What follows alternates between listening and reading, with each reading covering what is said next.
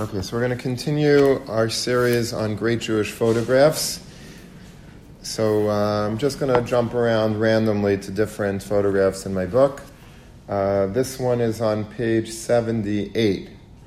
Um, there's a, uh, a great Rosh Yeshiva, his name is Rabbi Avram Yaakov Pam. Rav Pam was Rosh Yeshiva in Torah Vodaath. Uh, he looked like this. This is a picture of him, if you could see it from there. Okay, he was known as a very big tzaddik. He was a, a tremendous Talmid Chacham, a great leader. He founded um, a lot of uh, organizations, specifically Shuvu, to help Russian immigrants that are that are coming to Israel, uh, you know, have proper education for their children.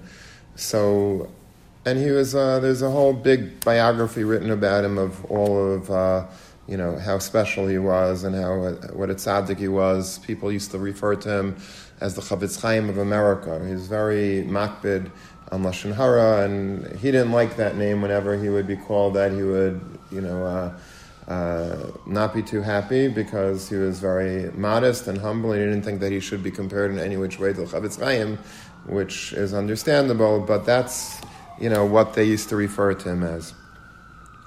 Now, he was Rosh as I said, in a yeshiva called Torah Vodaath, which is in Brooklyn. And when he turned 80 years old, so his yeshiva uh, commissioned a Sefer Torah to be written in his honor. You know, a lot of yeshivas uh, do this to, as, as, maybe as a fundraiser, and then they make a big party afterwards, and uh, you know, people contribute to the yeshiva in his honor. And um, this took place in the year, uh, what year was this? Probably 1993. No, 1990.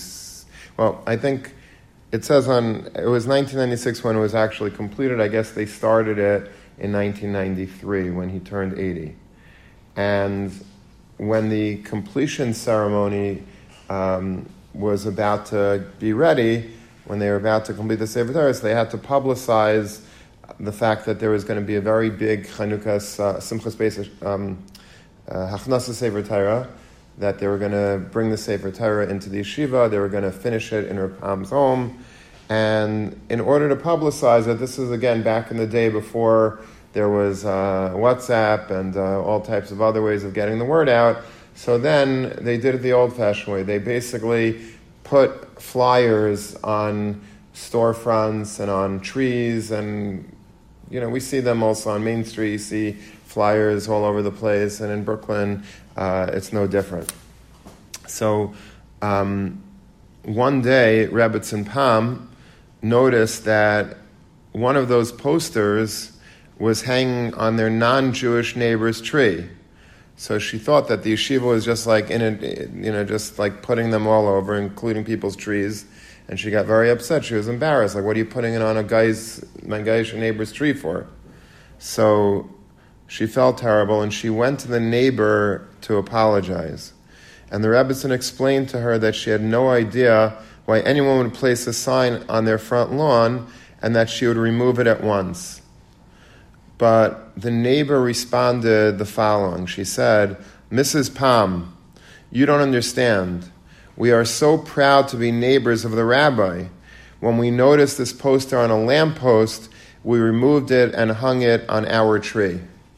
So they were actually the ones to take it off of a lamppost and put it on their tree because they were so proud to have Rav Pam as their neighbor. These weren't Jewish people. They didn't know Rav Pam, you know, what he was exactly. They just knew that he was a very pious individual. And, um, and so this is Rav Pam. Rapam was a person who was loved by all. Uh, and as the Gemara in Yoma says, that that the greatest uh, compliment, the greatest uh, virtue that a person could attain in this world is if the name of heaven becomes beloved through you. If we walk around our, you know, on the street and wherever we go and we make a Kiddush Hashem, uh, we go into the post office and we, you know, if there's somebody walking in behind us, we hold the door for them. We say good morning to random strangers. We're nice to the security guards. We're nice to the to the uh, to the janitors in yeshiva and to whoever it is that we deal with. Anyone that will bring Hashem's name to be beloved, because people say, wow, that's an Orthodox Jew. An Orthodox Jew is well behaved, well mannered, they're friendly, they're nice, they have uh, good midas. Uh, if we don't, then of course that's a terrible reflection on, on us and on, on the Torah and on Hashem. So we always have to try to emulate uh, Rav Pam. Rapam was a person who, it's a pretty cool thing to have a, imagine having a non Jewish person specifically take a sign down from a lamppost and put it on their front lawn just because they're so proud of having such a chashav neighbor. Anyway, the, the, the graphic that I used for this is, and it was very hard to get, it was, I had to go back to the 90s and try to find a picture of that poster. I wanted to get that poster. The truth is that I didn't actually find the picture of the poster. I called everyone that I could possibly. Nobody had it anymore. You know, they used it and it was done. Who saves posters? But they did have uh, a cover of the program of that event with the same image of Rav Pam. This is what this is what it, see. It says Hachnasa Sefer Torah. L'chved Rosh Yeshiva Shlita. This was the, when they brought the Sefer Torah in, in honor of the Rosh Yeshiva. They had a picture. This is the same picture that was on the poster. Then it says the date and the Torah Vodaath uh, logo. But I thought that was a cool graphic to, to be able to show, to bring this story to life. Okay, any questions, comments, suggestions? Okay. So let us do another one. Okay, this is a great one. Uh, anyone ever hear of Rav Shach? Rav Rav Shach, this is what he looked like. He was uh, the, I would say, one of the greatest leaders of, of his time. He lived from 1899 to 2001. He was Rosh of Ponevezh, but more than Rosh of Ponevezh, he was also, which is itself a very, you know, Rosh of Ponevezh are generally the greatest Talmid Chacham in the world.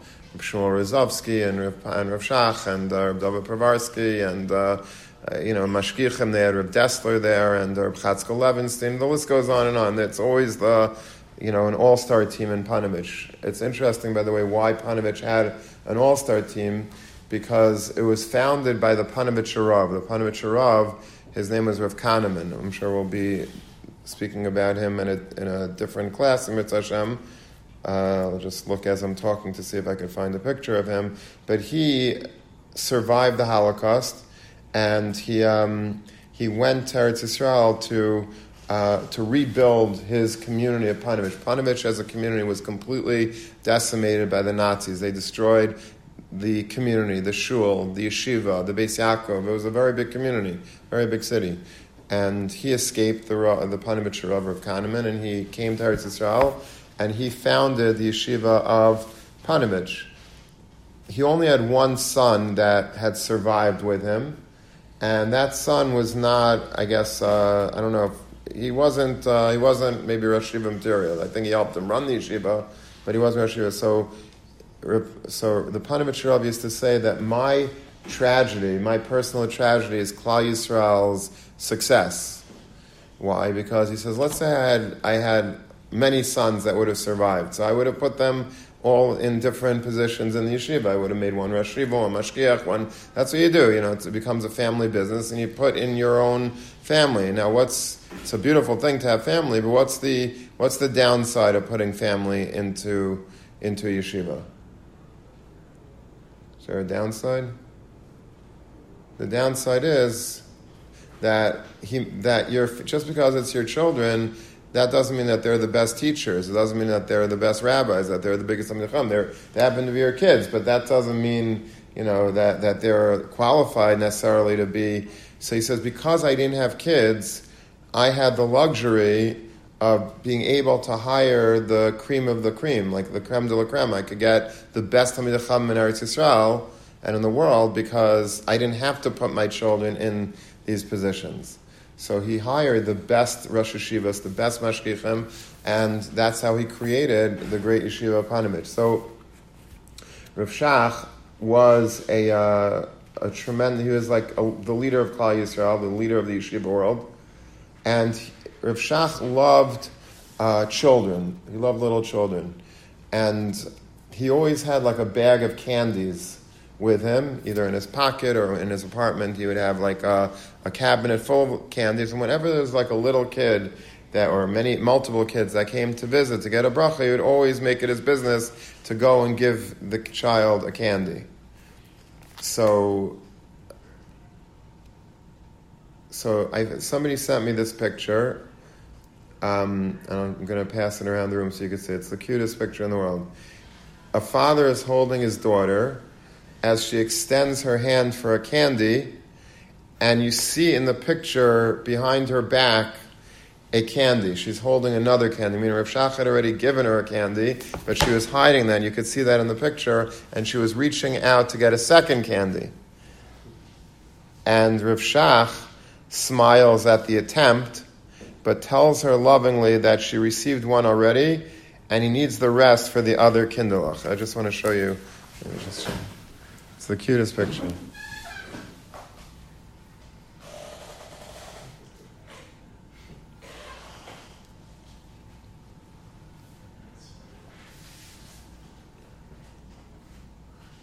It's cute, right?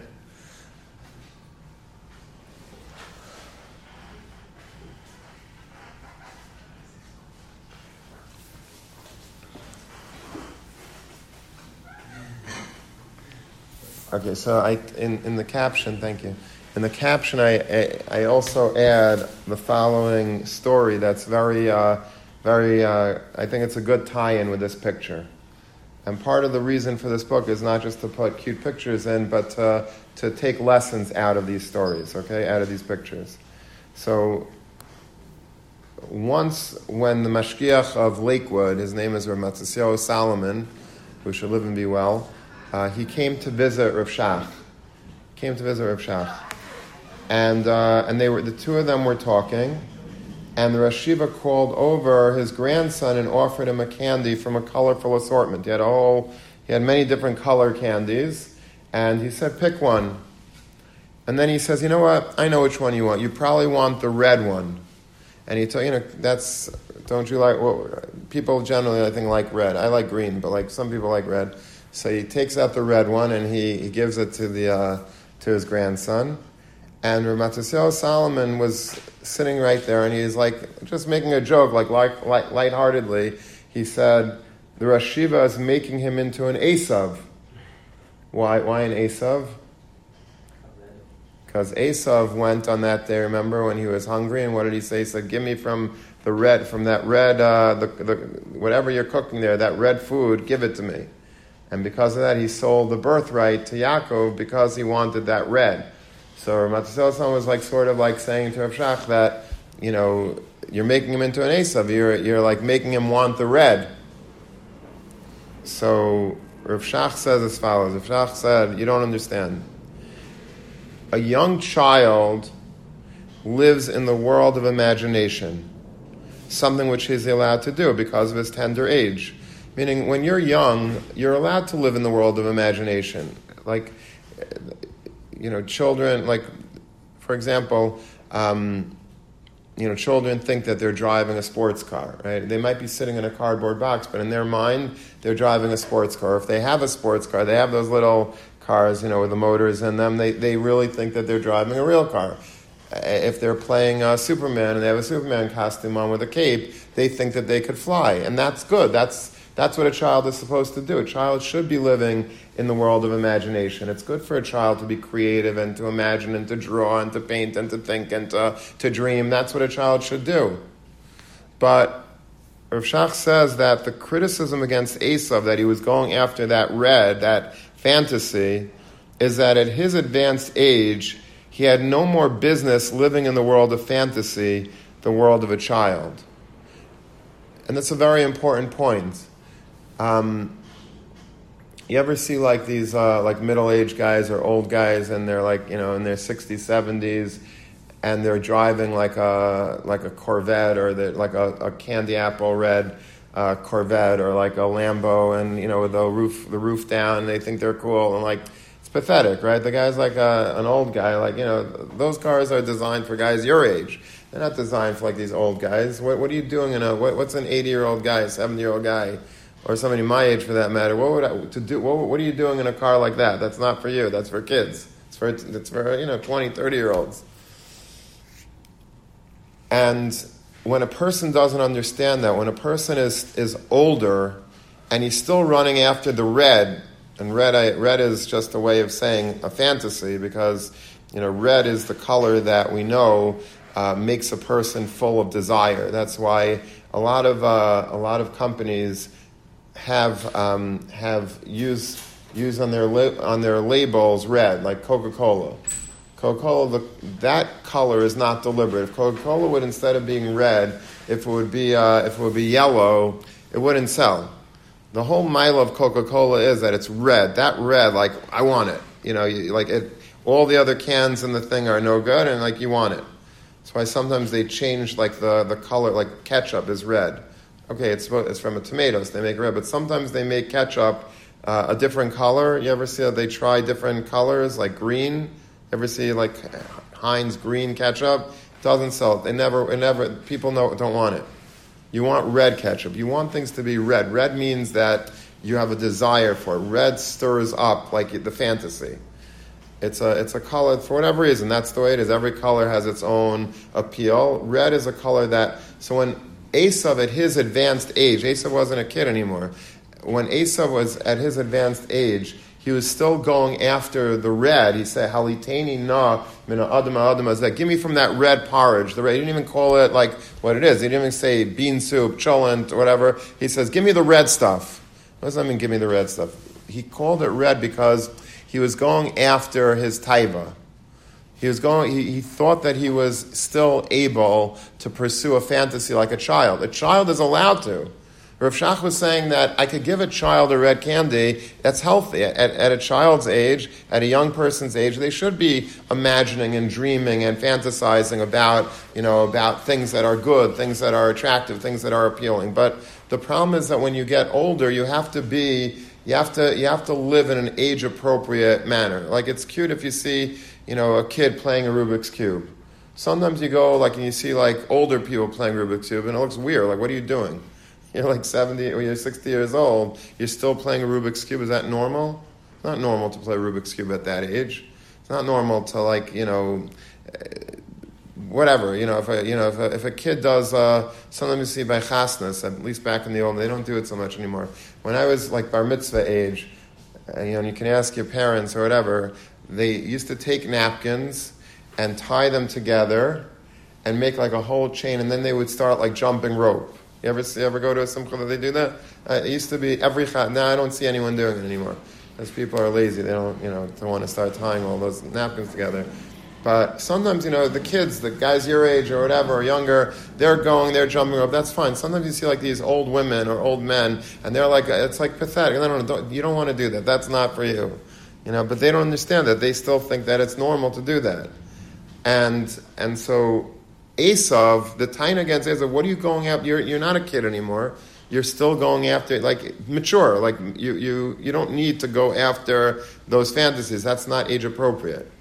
Age appropriate is, you know, for a child to, to go after something that's interesting to, for him to expand his imagination. That is, that's appropriate, but we have to do things in an age appropriate manner. Okay, let's see. Um, let's let's see one more. Okay, we have time for one more, Baruch Hashem. Let's find a good one.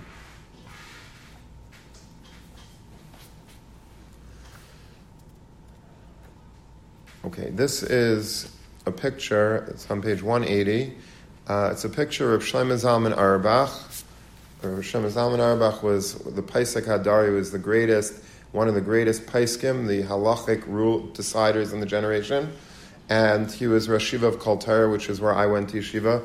This is a picture of him giving shiur approximately when I was there. It was like the year, the, the semester, the Zman before I came into his shiur, this was the shiur. So I'm not in this picture, but it was right, it was like the same tkufa, the same year. I was like mamish a month after this picture was taken. Rav Shlomo Zalman used to sit on like a little bit of an elevated platform. His desk would be higher, and there would be talmidim like surrounding him, like in a like a ches, like around around him, and um, he always had a cup of tea, and his gemara and his machberet, his little notebook. Um, I'll tell you a cute story. before we get to this picture. Um, I'll just tell you the picture first. So just uh, basically, uh, the person who took this picture, Shlomo Zalman, uh, quipped. He said, "Had you told me in advance, I would have worn my Shabbos attire. I mean, I would have gotten dressed for Shabbos had I known that you were going to be taking my picture." But every picture of Shlomo Zalman, he's always smiling. Always smiling. It's very rare, very, very rare to find a picture of Shlomo Zalman Auerbach He always had a smile on his face. And he once gave advice to a young Talmid, he said, Live well. I'm sorry. He said like this this is advice for life that he gave to him. Learn well, you have to learn Torah well, eat well, sleep well, and always smile. Those are the four things that Yeshiva Bochur has to learn how to do. You have to learn well, you have to eat well, sleep well, get a good night's sleep every night. Don't wake, don't go to sleep three in the morning, wake up at seven. Just try to get like a good six, seven, eight hours of sleep and always smile. And that's really what he did. He always smiled. So that's how, that's advice for life. Now, I just want to tell you um, two personal stories about, about when I was in Shiur with Shlomo Zalman, in Shlomo Zalman Shiur. So, the person who was in this period, like right before me in his share, had a job, and I inherited that job. After he left, I got this job. What was the job? The job was at the end of Shiur, you go over to Shlomo Zalman. I went over to him. My friend before me went over to him. He would give me his key to the office um, and his and his machberet, his his little notebook, and uh, I would run to the other side of the building, open the use the keys to open his office, put his notebook on his desk, get his hat and run back to, to give him his hat, his Yerushalmi hat, together with his key, and then he would go straight to the beis medrash to daven mincha, like we're going to be doing in a few minutes. So, so my friend went over to him one day after shiur, and he, you know, he was waiting to, for him to give him the keys, and the keys weren't in his pocket. He was like getting, you know, nervous, like what happened to my keys? You know, that feeling like I don't know what I did with my keys. So my friend said, maybe the Rosh Yeshiva left it in his office. Let me go. I'll run back to the office, see maybe the keys are in your office. Okay. Anyway, my friend goes back to the office, and the door was open, and he looks on his desk. The keys weren't there. He looks under the desk, keys weren't there. He looks on the bench, on the chair, on the keys weren't anywhere. And then he sees that Rav Shlomo Zalman's coat, his overcoat, is hanging like on a hook or on a hanger in the, in the office. He says he probably left his keys in his, in his coat pocket. So he went and he put his hands in his, in his pocket, and sure enough, the keys were there. They're so happy. The Rosh is going to be so happy.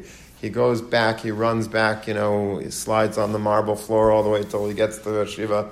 and, um, and he says, Rosh matzati maftechot, I found the keys. And Rosh Zalman's normal smile just got much bigger, and he thought, he said, Thank you so much. He said, Tell me, where were they? He says, um, Were they on my desk? He says, No, they weren't on the Shiva's desk. He says, Were they on, on my chair? No. They were they on the floor? No. Were they in the bathroom? No. Says, So where were they? So he said, They were in the Rosh Yeshiva's coat pocket. At that point, as soon as he said that, Reb Shlomo smile vanished, which is something that never happened. He was always smiling. Suddenly, he got very serious. His face started turning beet red. And he said, Tell me again where you found the keys. He says, Yeah, they're, they're in the Rosh Yeshiva's coat pocket. So he says, I don't understand. He says, Let me understand this correctly. You took your hand and you put it into my coat pocket. You took your hand. He says, Yeah, that's it. And then, and then he says, says, You took your hand and put it into my coat pocket. You don't see anything wrong with that? He says, Maybe when your hand was in my coat pocket, you took my wallet also? And my friend told me that he says, If I would have a shovel right then and there, I would have dug my own grave. He says, I was so embarrassed. And Rav Shlomo wasn't trying to embarrass him, by the way. Rav Shlomo was trying to teach him a lesson And it's a very important lesson, and I learned a great lesson from that story, and hopefully you'll learn a great lesson from the story that you're not allowed to go into somebody's personal space. You're not allowed to enter somebody else's personal space. You could look on the floor, you could look on a desk, you could look in a, you know, uh, on a chair, but you don't go into somebody else's private domain. A coat pocket is somebody's private place. You don't put your hand in there. Even if you have the best of intentions, no one, if you don't have rishus to put your hand, you don't have permission, then you can't do it. And this is so pertinent to everything. How many times, you know, do we, you know, I don't know. Let's say your friend, you're looking for uh, looking for something. So you open your friend's locker, you open your friend's desk drawer, or you open your friends or your kids or your parents or whatever uh, knapsack. You know, you look in your wife's pocketbook. That's really a bad idea, by the way. But um, you never know what you're gonna. But you know, you don't go into somebody else's domain. What somebody else's is somebody else's. You don't look in somebody else's. Uh, you know, a lot of people they have a thing. They go into other people's bathroom. Let's say you're invited to somebody's house for Shabbos. You use the bathroom, and you, like some people, believe it or not, yentas, they they look in people's medicine chest. Like, oh, what, what medications is this guy on? You know, he's on, oh, Prozac, okay. And uh, the wife is obviously having some heart issues, and, uh, you know, what else is going on? Like you're able to mamish, like people do this. You're not allowed to do that. And I'll tell you something more. There's something that we do that's a lot seemingly more innocent, but maybe it's not. There's something called Google. And sometimes there are people that actually could find out the most salacious details about somebody else's life without even going into their stuff, just by they know how to use Google. I, I, don't know how to use Google so well, but there are people that know. Like I, I once read a shidduch to a Talmid.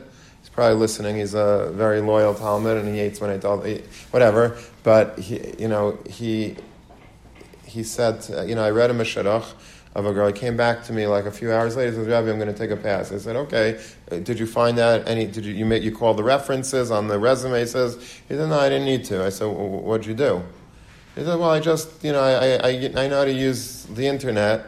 I found out that, you know, the father is like a couple million bucks in debt and the more the house is totally beyond mortgage. It's like they're they're about to default on their mortgage, and this is wrong. That he mamish found that like every single you know the grandfather was uh, was this and the father was that, and you know he was. You're not allowed to do that, even if it's technically in the public domain. You don't have the right to like mamish go into pry into people's private information.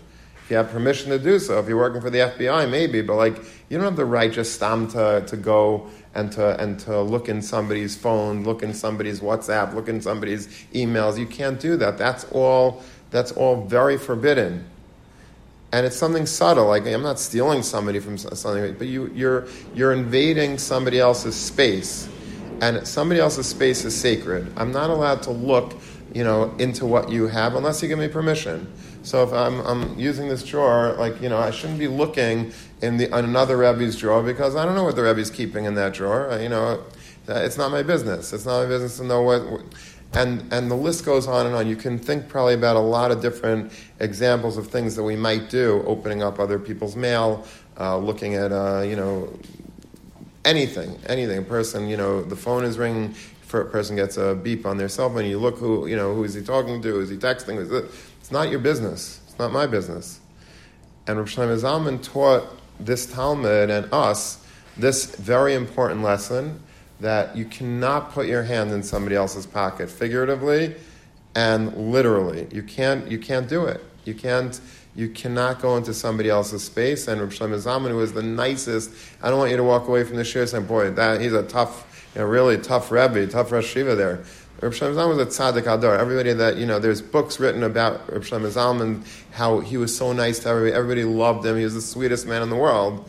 But I like this story because it shows the other, it shows the the Rebbe side, not the grandfather side. This is the Rebbe, and the Rebbe is trying to teach this Talmid, you know, right from wrong. And and I'm sure this Talmid never forgot it. I certainly didn't forget it. Um, I'm still close to this Talmid. He lives in uh, lives in Eretz He's from South Africa. And then the next Zman, I'll just tell you very quickly, I, I got this job, and I, as you could tell, I, I, like I like Judaica. I like stuff. I like artifacts. I have books on, on just artifacts of Gedolim. We learned that. We actually went through that book last year, Great Jewish Treasures, and um, so I had this thing that I wanted to get Reb Shlomo Zalman Auerbach's hat. Every day I was taking his hat, you know, I was bringing him his hat from the from the office to the to bring it to him, you know, so you can go to mincha with it. It was like a one of these Yerushalmi, like a furry beaver hat, if you know what I'm talking about, like you know that the Yerushalmi didn't wear, and I it was all like banged up, and I was thinking like how am I gonna, you know, get that hat? I want. I already like picked out like a lucite case for it with like a label, Rabbi Shlomo Zalman Auerbach, you know, the, and I wanted that hat so bad. So I was thinking maybe I'll go to the store because I knew what size it was, buy him a brand new one, and then like say, you don't want this one, you want this one, right? And like give him the hat, like. But I don't think that that would work with him. So I asked like a very close Talmid of his, like a, an older Kyle guy. I said, "Tell me, I really want to get you know, Reb Shlomo Zalman's hat. Like, what do, give me an eitzah. Like, how do I do it? So he says, I'll give you an. So I'll give you a piece of advice. He says, instead of trying to get what's on his head, why don't you try to get what's under his hat? Instead of trying to get his hat, why don't you try to get what's under his hat? I said, his yarmulke. Yeah. so he says, no, you. It, he says, you know, try to learn his Torah, try to get his chachma, try to get his wisdom. Forget the hat. Um, and uh, and Itaka didn't get the hat. I did not get the hat, but maybe I got a little bit of his wisdom, a drop, drop, drop, maybe a little drop of it. But uh, it was a tremendous experience being in a shiur, being able to see the face of a tzaddik now, he took his glasses off before he gave at the beginning of Shiur. He literally looked like a Malach Hashem Tzvakis. You see, like in this picture, he wasn't wearing his glasses, and he like uh, he, he, looked great when he was wearing his glasses also. But like when he took off his glasses for some reason, he literally looked like a Malach. Was very hard concentrating on the Shiur because of you know the uh, the, the, the like the halo, a literal halo that he had around him, and. Uh, it was a very, very great zchus. Okay, Rabbi, say we will stop here.